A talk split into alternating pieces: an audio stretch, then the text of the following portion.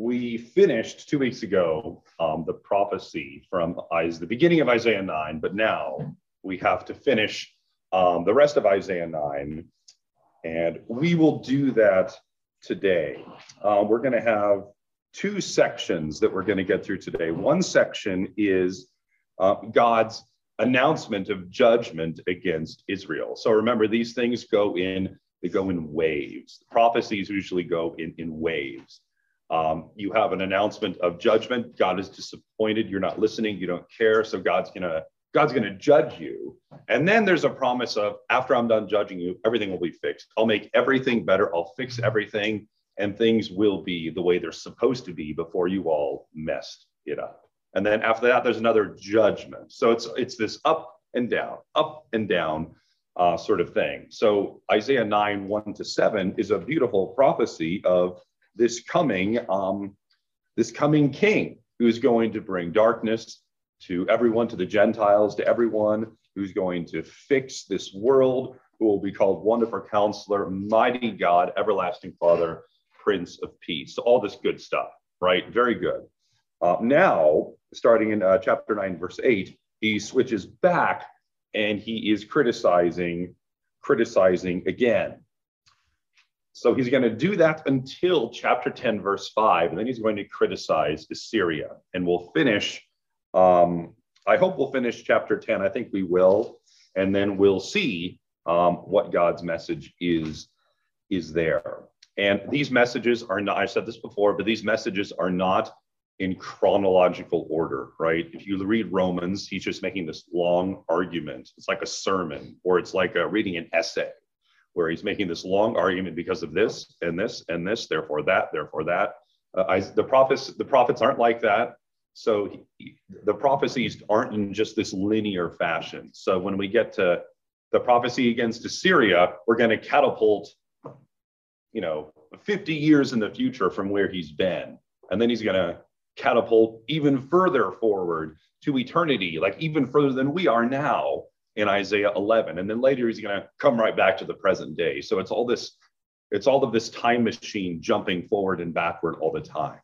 So if you try and read it just straight as though it's going in sequential order, it's going to be really confusing. So don't do that. Um, we'll start in chapter 9, verse 8, just because that's where he starts his judgment section and we'll see what God has for us. Um, Israel is God's people. We are God's people uh, today. So when we read God's disappointment in his people, we should read ourselves. We should say, We're God's people. Are we loving him with all the heart, soul, might, and strength or not? We shouldn't say, Oh, Israel, they're so dumb. We should say, Are we making the same mistakes? Because we are his people too here in the in the church the same way Israel is in the in the old covenant. So we should ask ourselves whether we are doing this as a church and in our personal lives. That's the application we should think of when we read this. So we'll pray and then we'll we'll dive in. And I don't know, I I, I made I I scared Kim away. She's not apparently she's not planning on coming back. So so who knows? I mean, I, I made it so she can unmute herself and then she just disappears. But that's okay. All right, let's pray. Dear Lord, we come to you today in Jesus' name. Help us to want to know you more and to love you and to um, be honest enough to think of ourselves and our hearts as we read about the mistakes our brothers and sisters made so long ago and help us to cling to the promise of grace and mercy that you give to them as we read about it today. In Jesus' name we pray. Amen. Okay, so all of this good stuff is Ryan. Hey, Ryan, you're all the good stuff. How's it going?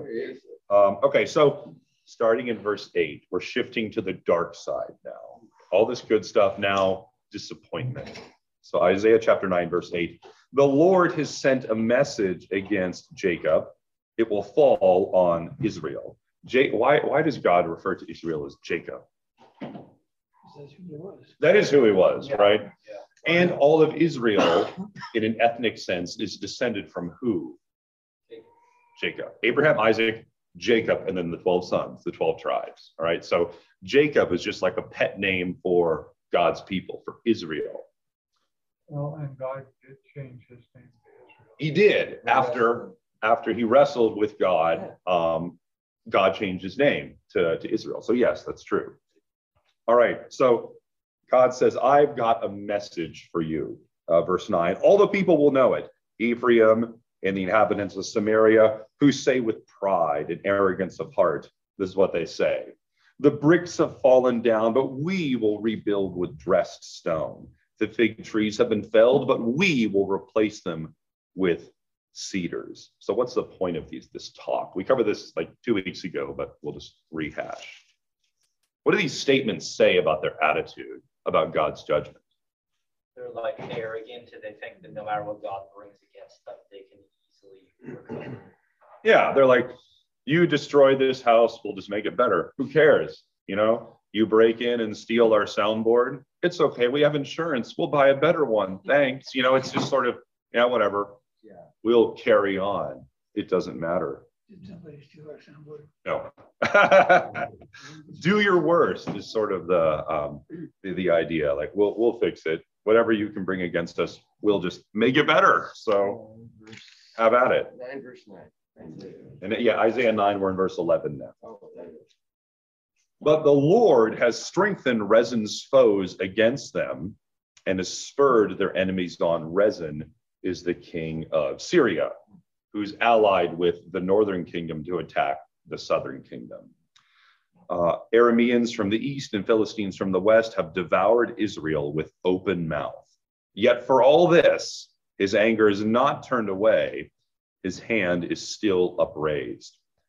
So, what God's saying is, listen, I, I bring judgment on you, and you you still don't you still don't care. I bring judgment on you, but God's not still not done. He still has more judgment that he's going to bring. That's why it says, yet for all this, his anger is not turned away, and his hand is still upraised, like a fist is raised to strike. He's not done disciplining his people yet. They're still getting swatted, yes. So verses 13 to 17 is sort of ratcheting up further. But the people have not returned to him who struck them, nor have they sought the Lord Almighty, which is why he continues to discipline. It's like in, in our personal lives, this, this is real. Uh, God doesn't want to be mean to us, but like a, like a heavenly father, he wants to curb our behavior and deter us from doing stupid things. So when your children do dumb things or they behave badly, you have to discipline them so they will come back into the fold and act like they're supposed to. It's not like you enjoy hurting them, but you want to um, He's back. you want yeah you want their you want their behavior to be better um so so yeah um you know it, our, our parents discipline us to make us behave right. God disciplines us to make us behave right. That's what this is about. He'll make things not go well in our lives in a million different ways. Maybe it's with relationships. Maybe it's with your job. Maybe it's with your health. Maybe it's with a million things but god will God will make it clear that he's not happy with us so that we we start changing our ways not always not every time you get sick you know god's angry but it's worth thinking about if this is a cascade of things just keep going wrong in your life and you don't understand what's what's mm-hmm. happening or why mm-hmm. it's worth praying and asking god you know, are you are you are you trying to send me send me a message because i'm interested in hearing it if if you are if you are. All right. I'm done. Ta- I've tried to talk about the parent thing three times, but you get what I'm saying. Um, God is our heavenly Father, and He disciplines us like a parent. In fact, Hebrews 12 even uh, even says that. You know, if if if God didn't discipline you, then you would even it'd be proof you weren't even one of His children. You know, He He does discipline His children because He loves us. What's that? Oh yeah, Isaiah 9. So now we are actually achieving new ground. So starting in verse 14 to 17. So the Lord will cut off from Israel both head and tail, both palm branch and reed in a single day. Who, what is the head? What is the tail? So the elders and dignitaries are the head, and the prophets who teach lies are the tail. So he's like sort of trying to encapsulate um, the two most important spheres of society the um, the uh, the leaders of society, the elders, right? The, the the the wise, the wise, not the wise guys. Uh, they're not mafia, but I mean, you know, the the the, the leaders, and then the religious guys too. All of the prophets who are supposed to relay messages from God, but they're all corrupt. They're all worthless. They're all losers. Says I'm going to like cut them off. Those who guide this people mislead them, and those who are guided are led astray. So the if the leaders are corrupt, the people are going to be corrupt too it's like this culture thing. Have you ever worked for someone um, where the, the culture in the workplace is just a disaster? And it's all because of like one or two people in management or at the top who make this nasty tone. It just ruins everything. Or may, maybe they turn a blind eye to things and it ruins the whole, like everything about work because now people are free to do things they wouldn't otherwise do, or they say things they wouldn't otherwise say, or it so much happens so much depends on the tone and the culture that leadership sets that just influences everything that happens at work. And you, you you guys have seen this if you've been at work and then you get a new boss and the new boss is a real jerk and now everything's ruined. I mean have you guys ever seen that before? Like the people are the same but it's that one guy or that one lady who's new who just ruins everything because the tone, the culture, the the the attitude of the whole of the workplace is all destroyed now. So it's the same way in a society here. If the leaders are bad, everything else is going to go bad too because the tone it's, it's poisoning everything. Any organization like a church or uh, you know your your PTA, your homeowners association, or whatever. You know, it's the same principle the tone at the top can ruin everything or it can make everything really great. So, verse 17, therefore the Lord will take no pleasure in the young men, nor will he pity the fatherless and widows, for everyone is ungodly and wicked. Every mouth speaks folly. So, it's like the infection is so bad because of the rot at the top that even the most vulnerable people in society are, are corrupted too. You know, the fatherless and the widows, everyone's ungodly and wicked. Not, not like every single person without exception, but I mean, the rot is spread everywhere, basically. It's all bad, not good. And then that statement again, yet for all this, his anger is not turned away and his hand is still upraised. Like he's still like you're being spanked. You're a child being spanked, and the, the, there's still more. There's still more to come, right? You think it's over after after five, but it's not. There's more because you've been so bad that proportionally you deserve more. You're going to, you're going to get more punishment. So he goes on and describes, you know, what in verses 18 to 21, what this is what it's like. Surely wickedness burns like a fire. It consumes briars and thorns. It sets the forest thickets ablaze so that it rolls upward in a column of smoke. What, how does it describe wickedness? That's really interesting. fire. Yeah, wickedness is like this fire. Like, have you seen pictures of this awful fire in New Mexico? You know, there's huge fires going on in New Mexico right now. Both of them were caused by the U.S. Forest Service that was doing a controlled burn, but it just got out of hand and burst all over the place. These are crazy fires. Like in California, every like half the year, California's on fire now. It seems like. Uh, what was it last year? Uh, was it last year, Australia? Yeah, Australia. That was So- horrible. It's like it's like sin. It's like wickedness in this society. He says wickedness is like this out of control fire. It's burning everything, right? Neighborhoods gone, homes gone, businesses gone. Everything is just charred ruin. Sin is just destroying everything. It even pictures this column of smoke. You know, when, when forest fires get bad enough because of all the smoke and all the oxygen that's being sucked in and thrown up, they can develop their own their own weather systems. Huge forest fires, they can develop their own their own weather systems inside this this self-contained bubble that's scary and terrifying stuff and so he's describing this columns of smoke boiling in the sky as all the you know the fire sucking in air and you get these swirling up drafts and all this crazy stuff that's what he says sin is doing to society and you can definitely see some parallels today. I mean, everything's gone wrong in our society. Um, even institutions you thought you, you, you thought you could trust or seem to be incompetent. The law enforcement response to the incident in Texas. You know, I was taught, you know, the, the, the police are standing outside for over an hour instead of charging into the classroom to confront the shooter. I was taught 20 years ago when I first uh, went to military police school, I was taught the old way, which is if there's an active shooter, you you surround you surround the threat, establish a perimeter, you call in a tactical team. But after Columbine, where they did just that, and the students just okay, fine, they just wandered through the school killing people they found. They changed the doctrine so that the, as the officers arrive on scene, you go in and find the threat and you kill it. You kill him. You don't wait for backup. You don't wait for SWAT team. You you get out of your car. You go and you find the person. You kill them. Period.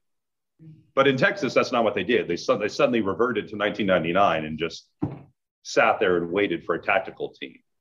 So even institutions that you can usually trust, like police in Texas, surely these guys would be the ones that would go in and not not be ridiculous. But guess what? They did. So it's like things are just broken all over. When you can't even trust police in Texas to kill people who are shooting children, we got a problem in America, right? This Texas. I mean, if there's any police in any state that would go in to kill an active shooter who's murdering children, you would think it'd be Texas lawmen, but apparently not. So it's like everything's broken. This is the picture in Israel. Everything's broken. So, verse 19, by the wrath of the Lord Almighty, the land will be scorched and the people will be fuel for the fire. They will not spare one another. On the right, they'll devour, but still be hungry. On the left, they'll eat, but not be satisfied. Each will feed on the flesh of their own offspring. Manasseh will feed on Ephraim, and Ephraim on Manasseh. Together, they'll turn against Judah. So he's picturing, is he, is he picturing him God destroying everyone, or is he picturing something else? Sounds like they're going to turn on each other. Yeah, he's saying you're going to destroy yourselves. Isn't that really interesting? Through cannibalistic. Sounds like it, Is right? that what that means right there? Is cannibalistic stuff? Yeah, Or just, just w- waging war and taking their possessions, but Oh, Yeah, no, I- I- truly cannibalistic. They're, yeah, yeah. They're, I, I think it's referring to I think it's referring to cannibalism, not because people are just going to eat each other because they want to, but during siege warfare in all centuries, when people get incredibly desperate because there's no food, some people turn to eating one another. That happened in World War II in the siege of Leningrad. yeah. You know, the, the, the Russians have surrounded Leningrad, which is now St. Petersburg, and uh, laying siege to it. The only route they had open was across, I forget which body of water it was, but across a frozen lake by, with a sled convoy. That's the only way the Russians could get food in. And of course, it's not enough. It's a huge city. And even in the 20th century, you have uh, children start disappearing. First, animals disappear, Right. right? Cats and dogs vanish because they've been killed and eaten. Yeah. Then little children start disappearing. Not everyone, but some people become so desperate Right. that they they just start yeah. kidnapping and murdering and, eating and children. Parents, uh, I've heard of instances like oh, uh, parents, uh, you know, will do anything for their children, and I mean, even cook up, you know, old Bob Yeah. next door to, you know. So so thi- this isn't like so this is like a result of Yeah. utter deprivation Yeah. and despair, no food, cities under siege, no water. I mean, there's like the the Awful. end. Yeah. It talks about this other places, if anyone remembers, like um, I can't recall like the reference, but there's several other places where um, where it's in Kings, where it talks about during one of the sieges of Jerusalem and some other places where uh, prophecies about how you know, things are going to be so bad you're going to turn to cannibalism. That's how desperate things will become. It's pretty desperate. Yeah, but the thing is, you know, it, it has happened. This isn't just a weird Bible thing. It's real. It, it does happen. People are weird. People do crazy. The Donner Party. Does anyone know the Oh, story yeah, about the yeah. Donner Party? Yeah, definitely. You don't know? You should look up the Donner Party. Oh man, yeah. But anyway, Really bad, got caught in the snow. yeah, yeah. It, it's it's a wagon train Right. in the frontier days. You know, they got caught somewhere in the. I don't. I'm, this is really vague, but somewhere in the. Rocky Mountains, Right. like somewhere, and they got caught I've been by in there. the weather and they're, they're trapped and they resorted to to some extent eating one another. I don't remember how they decided this or if they just ate the dead people or, or whatever Yeah, but it says they ate the bodies of those succumbed to Okay. sickness, All right. yeah. So but this is a picture of it's not so much that god is going to destroy everyone it's they'll destroy themselves. He'll let us destroy ourselves. Yet for all this at the end of verse 21 why does kim look so happy The joy of the Lord is your strength, Kim. as soon as i said they're going to destroy themselves kim grinned so big i don't know what that's about Alan making jokes about people looking yummy. oh okay Oh, i do need to lose a few pounds but look, look elsewhere All right. So, so the end of verse 21, it's that phrase again. Yet for all this, his anger is not turned away and his hand is still upraised. So he's still upset. Why is he still upset? So we're going to end this darkness here, uh, verses one to four in the next chapter. Then he's going to turn to Assyria. Um, this is what he's upset about. If you want to know why is God upset at his people, what is it that they've done? Like, what's the thing? What, what's the problem here? Why is he so angry? Is he angry because they're not tithing? Is he angry because, um, why is he angry? Chapter 10, verses 1 through 4 explain. And these same reasons are all over all of the prophets. So, as you think, as Christians, as we think, what reason would God have to be angry at us? We should probably take verses 1 to 4 and apply them the same way and think about it. This is what it says Woe to those who make unjust laws, to those who issue oppressive decrees to deprive the poor of their rights and withhold justice from the oppressed of my people, making widows their prey and robbing the fatherless. What are the unjust laws? What are the unjust laws in the oppressive decrees that are issued? They like take advantage of the poor and like make it so it's harder for them to live and probably give power to the Yes, that. unjust and oppressive decrees. That's what God says he is upset about. Now, it doesn't mean, like, if you want to put this for today, like, how should we think of this today? That doesn't mean that God doesn't care about, about abortion, about the right to bear arms, or any other things that we think of as Americans, because we live in America. So it's kind of, we think of our context and things swirling around in our society we might be tempted to think unjust laws, oppressive decrees, unjust laws, abortion is legal and hopefully it'll be overturned. We'll think we'll think something like that. We'll think um, COVID mask mandates or other oppressive government government things or things we might be tempted to think things like that. It's oppressive. Woe to Governor Inslee because he issued an allegedly oppressive decree. Um, woe to the, the Supreme Court because of unjust laws but that's not what God consistently points to as the big thing that really frustrates him. It doesn't mean abortion is good. I'm just saying that when God talks about unjust laws all over the prophets, he usually almost always ties it to verse 2. The laws and decrees, what do they do? They deprive the poor of their rights and withhold justice from the oppressed of my people. How? It makes widows their prey and robs the fatherless. We're not talking about the guy on the off ramp on I 5. We're talking about people who are deliberately targeted and abused by unjust laws in society. People who are crushed and smashed further and further and further down by people who are really well off. And no, I'm not trying to say I'm a communist. I'm just saying that this is what God's problem is. They withhold justice. They they do it so they can rob widows and rob the fatherless. There's So, God's people. Yeah, go ahead. Uh, when he says in verse two, uh, it, my people of their rights, is he talking about his, or is he talking about believers, is, or is he just talking about humanity? Yeah, that's that's a good question. He seems directly he's talking about he's talking about believers. It's the problem. The problem with uh, the problem when we look at the Old Testament laws is the situation is really different. So you have a government, God's government that's supposed to take care of God's people in God's country, right? That that's what's that's what's there. That's the context.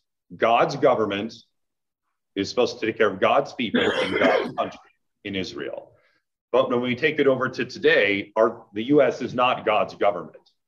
So the most direct application is the people in the church, the people within the family of God, um, the unjust laws and oppressive decrees, uh, the the the church not helping and taking care of disadvantaged people or people who are who are um, oppressed or crushed by by society. The question is, what does this have to do with the outside world? That's the that's a question that a lot of people would disagree on. Some people would say this has nothing to do with Olympia, like city council in Olympia. It's got nothing to do with that. We have nothing to do with that. Our job is to worry about ourselves. And that's all this that's all these passages are about. It's us, not the guys outside, not outside the family. It's just us. Other people would say yeah, we need to worry about our own family inside. We need to worry about Christians, but we need to push, we need to push God's values outside too so they can see Christ. Olympia Union Gospel Mission, City Gates Ministry, um, Options Pregnancy Clinic. You know, they're not ministering to the church, they're ministering outside the church to bring Christ to them through their problems. You have an unplanned pregnancy, you didn't want to get pregnant, you are pregnant Instead of going for an abortion, here's another option for you. Let us tell you about it. Let us give you free care, free advice, free supplies for the baby you're hopefully going to choose to still have, right? They're doing ju- they're pushing justice outward to show people Christ. So there's different Christians will apply this in different ways. I guess that's a long way to answer the question. That's good. Thank you. you the- do you have the Cliff Note version of that? Yeah, the Cliff Notes version is it's hard. Oh, yeah. yeah. But all I want to point out is, is that when God looks at his people and he's angry at unjust laws, unjust decrees, what he's angry about is that, that we do not show love to other people. That's what he's angry about. And as I said, some Christians say, You're right. We should love one another in the church. I agree. And other Christians will say, Yeah, okay.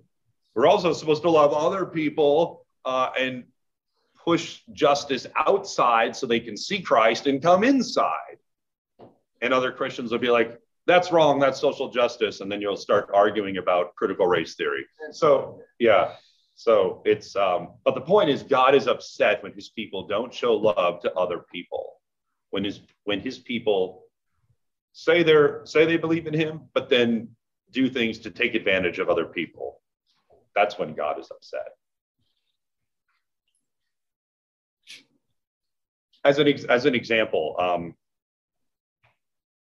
an example. I, I mentioned this briefly, but um, the Southern Baptist Convention is going to be is in huge trouble.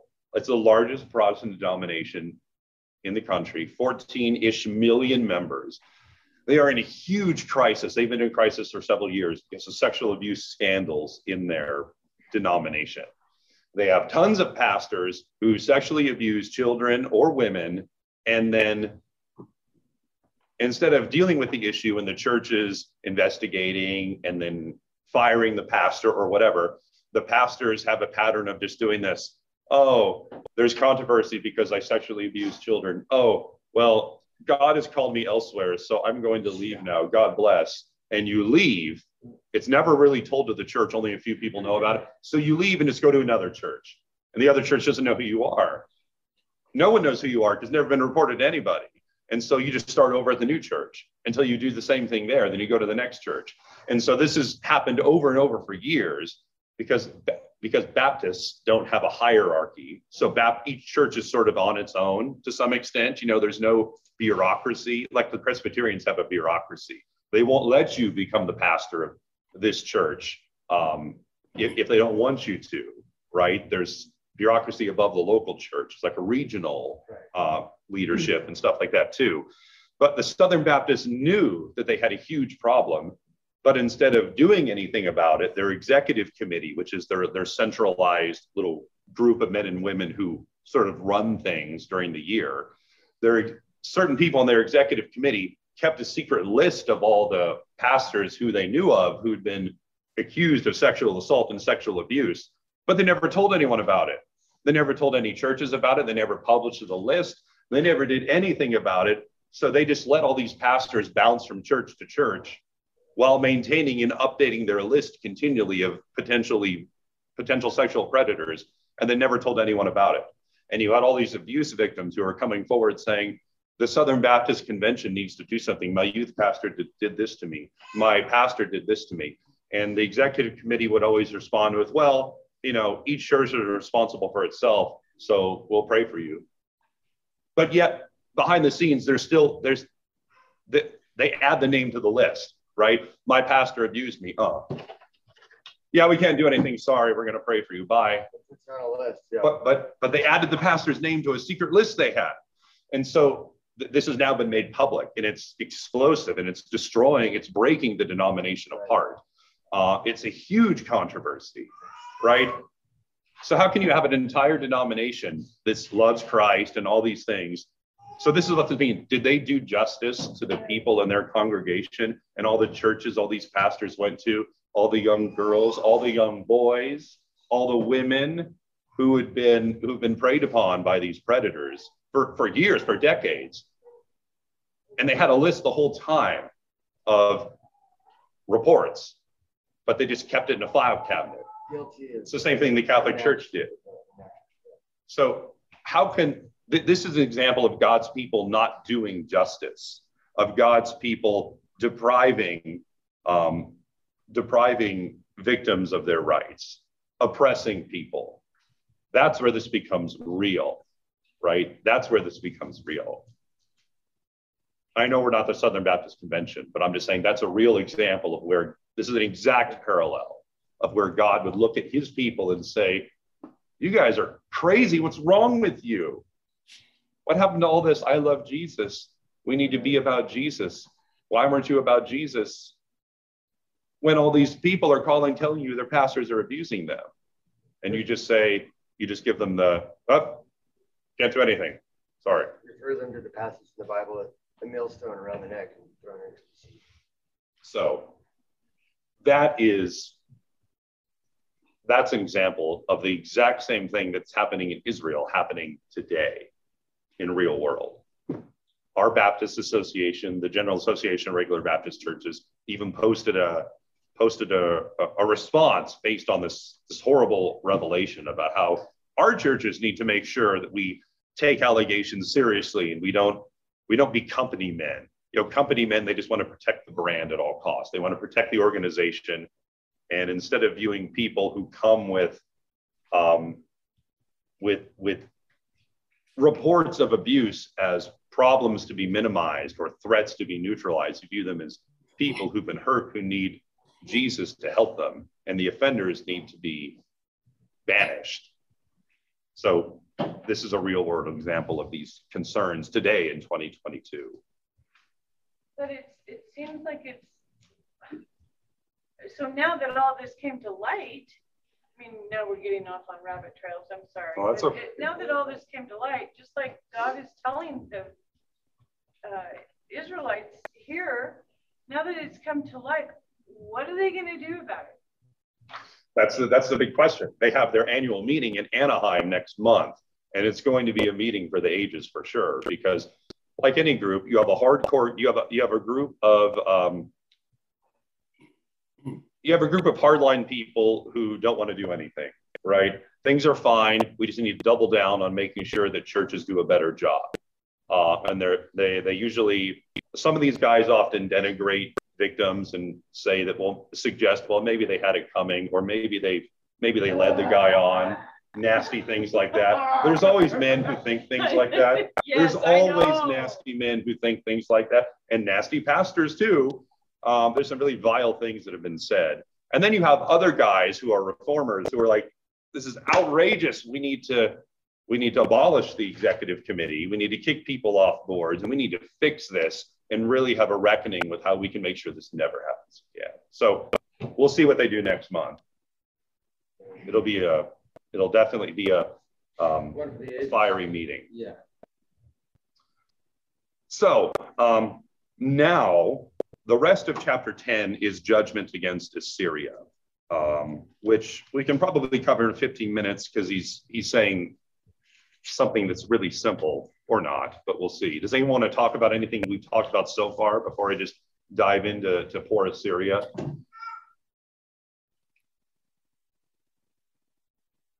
Nothing. The Southern Baptists have released the list in response to the revelation. They hired a third party firm to do an investigation of the convention. It took a lot of effort to get a vote to get that passed because the reactionaries, the, the, the company men didn't want an investigation. Um, and it took a lot of effort to get it done, but the investigation was released. It was quite damning. Um, they even implicated a very prominent Southern Baptist pastor named Johnny Hunt, uh, sexually assaulting a, a, married woman about 15 years ago. Uh, it was awful report, and in response, they did release the secret list they've been keeping for 20 years. And people are going through and saying that guy was my youth pastor 20 years ago. Not that he ever did anything to them, but they're like, that guy was my pastor 20 years ago. Southern Baptists across the whole country are scouring this list right now, saying, I can't believe it. I know that guy, you know, and th- things like that. So that's that's the first step as to what they've done. And of course, they've all issued, all the leaders have issued, you know, generic, oh, this the report's awful. We need to pray. We'll see if they actually do anything. Because Christians are good at doing pro forma things too. You know, Christians know how to use Christian language to put people off. We need to pray and have a time of reflection and think about how we can represent Christ. But yeah, okay, what are you going to do? Right. Enough with the enough. Let's put the flowers away. What are you going to do? So we'll see. Can't they be sued like the Catholics were? That's what they. I think they can. Um, I don't know if the organ, if the whole convention can be sued because of the way they're structured, because the convention isn't in charge of the churches. The churches are in charge of themselves. The churches just choose to be a part of the convention.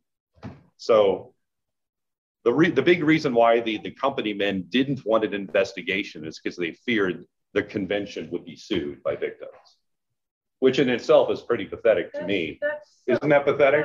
just- Isn't that pathetic? Like, we don't want to investigate to find out how bad the problem is because we might be sued. uh, Tells you what's Right, tells you what your real concern is. Right. It's money. right, money. And reputation. That's Right, and not, not people, not human beings being. Yeah. Hurt. Yeah. Children- Children, Yeah. and well, and adults, but women, um, and boys. Yes. That's exactly correct. People in general, right, yeah, people in general getting hurt and no penalty. So Isaiah 10. Okay, so I'm going to introduce this and we'll talk about it more next time. We have 12 minutes. I don't think it's quite enough time. This is an answer to how God literally chooses what happens in the world, right? He decides. He doesn't, God is not a chess master who sees what we do, but he's so good, his counter move always works.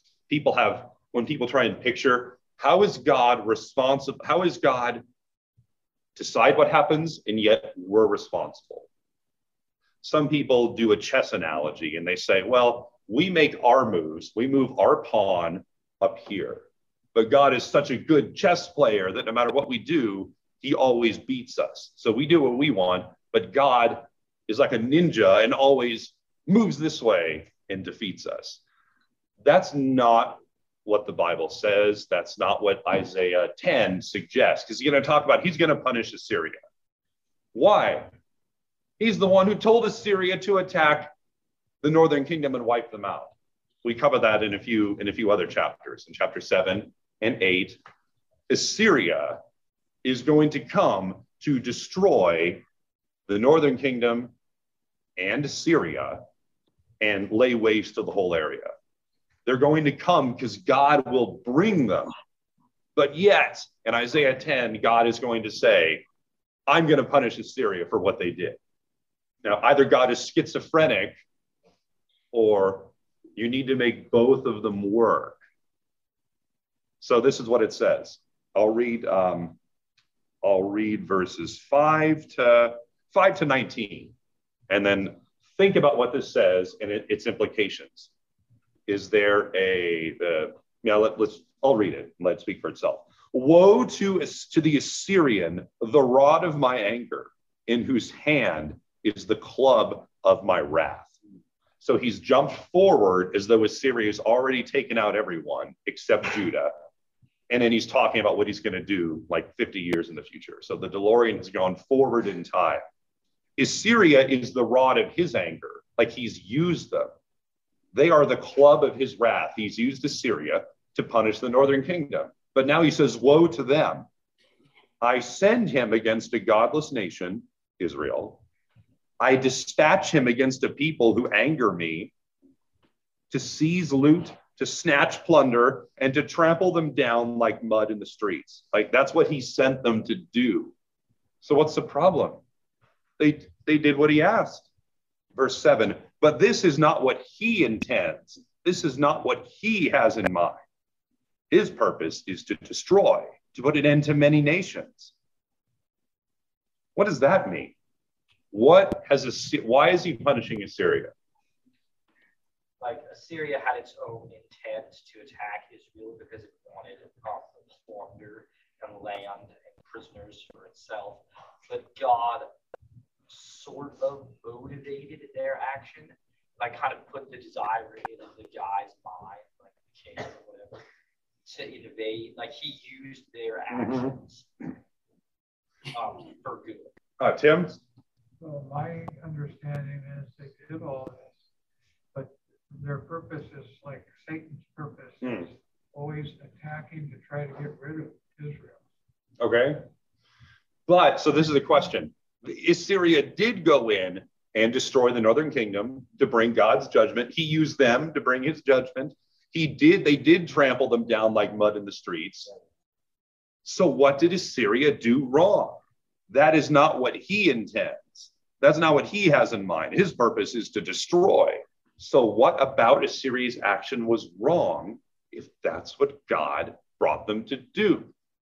They don't care about God at, at all. Like they don't know that God is using them for that. So Okay. Yeah. the So the real reason was just because they just want to kill. Yeah. Okay. Yeah. So the, Assyria didn't go saying, "I there is only one true God. He wants us to punish these people, and that's what we're going to do because we worship God." That's not why they went. They went because they're like, "Our job, we want to kill. That's what we want to. We want to kill. We want to destroy. We want to conquer. That's what we want to do." But on a on a subconscious level, God is using their sinful wish to destroy to accomplish what he wants. But they're not doing it because they love God, they're doing it for their own purposes. So, like Judas, Judas did not, Judas was not saying, I have no choice. I must betray the Messiah because if I don't betray him, he won't be arrested and executed and die and salvation will never come. I have no choice. I must go to the priests and ask for 30 pieces of silver. No, It even said that the devil had entered into him. he did. God allowed this to happen. Judah, Judah, uh, Joe, what, what am I saying? Judas. Yeah, Judas. Judas wanted money. That's why he did it.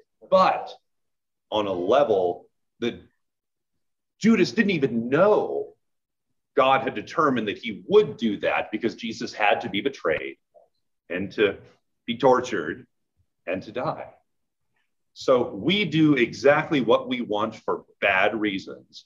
But through channeling our evil, genuinely bad desires, God accomplishes what he wants. He'll glorify, his name will be glorified even through the most wickedest. God can use anyone to bring glory to his name. And I'm not saying that's easy to get, but what I am saying is that's the answer. That's the Bible's answer. Some people try and push further and talk about philosophy, which is fun, but But that's what I just said, I really believe is as far as we can go.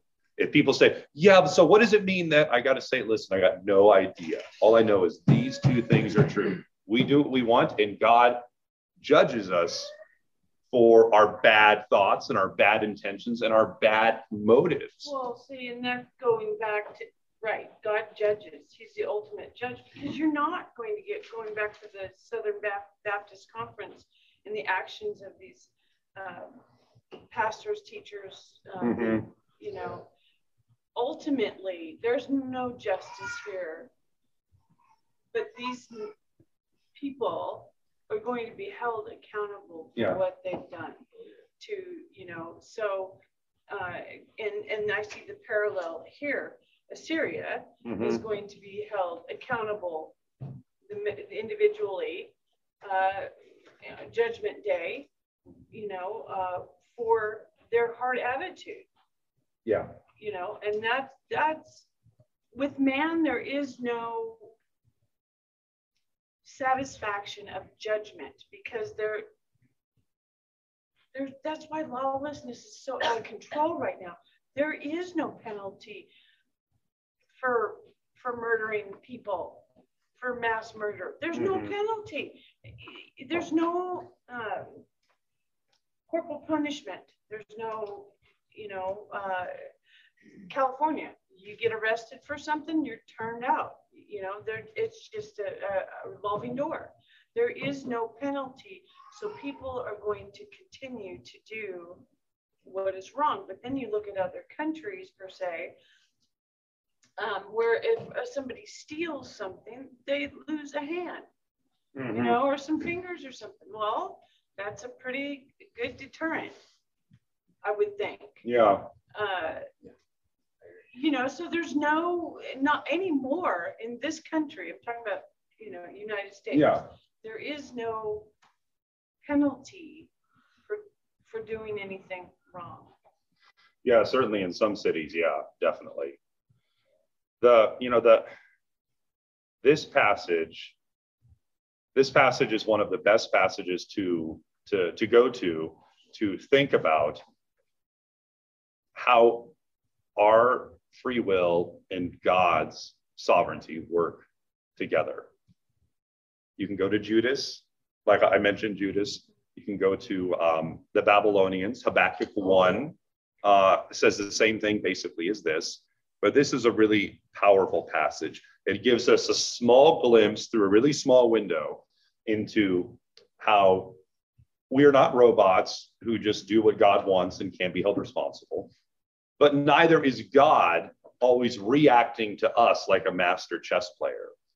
Um, we're responsible for what we do. And when we do bad things, we're responsible for it. We can't say, God did it. You know, God's in charge anyway. So I guess, you know, uh, that's what he must, have wanted me to do it. I don't know if anyone who really believes that, but it'd be absurd if you did.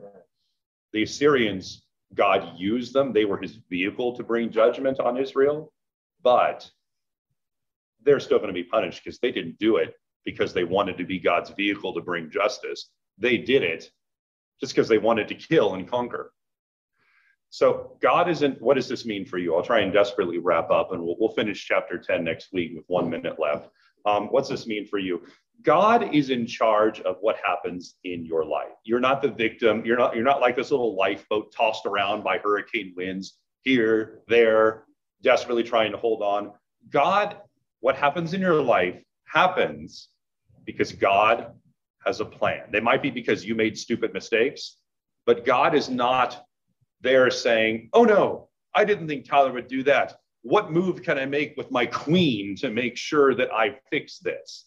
Uh, God, if you're a Christian, God will protect you even through your own stupid mistakes, and He will bring you through the foolishness of your own mistakes or, or the evil of what other people do to you. He will bring you through if you trust Him and cling to Him and love Him like you're supposed to. If you love Him, He's going to continue to bring you through. You need to trust Him. You need to love Him. You need to believe that because God is in charge, even over the most powerful nation on the earth, God is in charge even of that. So that means that if you belong to him, he won't let anything happen to you unless he has a good and holy reason for it. If he watches out for the birds of the air and the sparrows and the lilies, he's going to watch out for you. Jesus even said that.